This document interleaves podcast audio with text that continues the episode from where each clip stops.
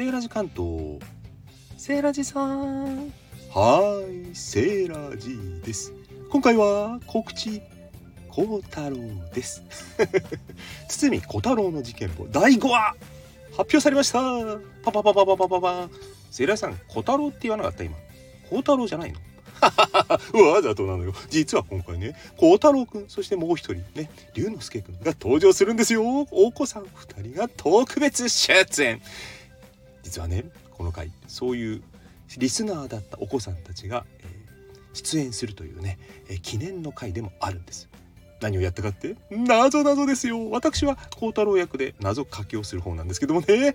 被害者が出ました。被害者つらい。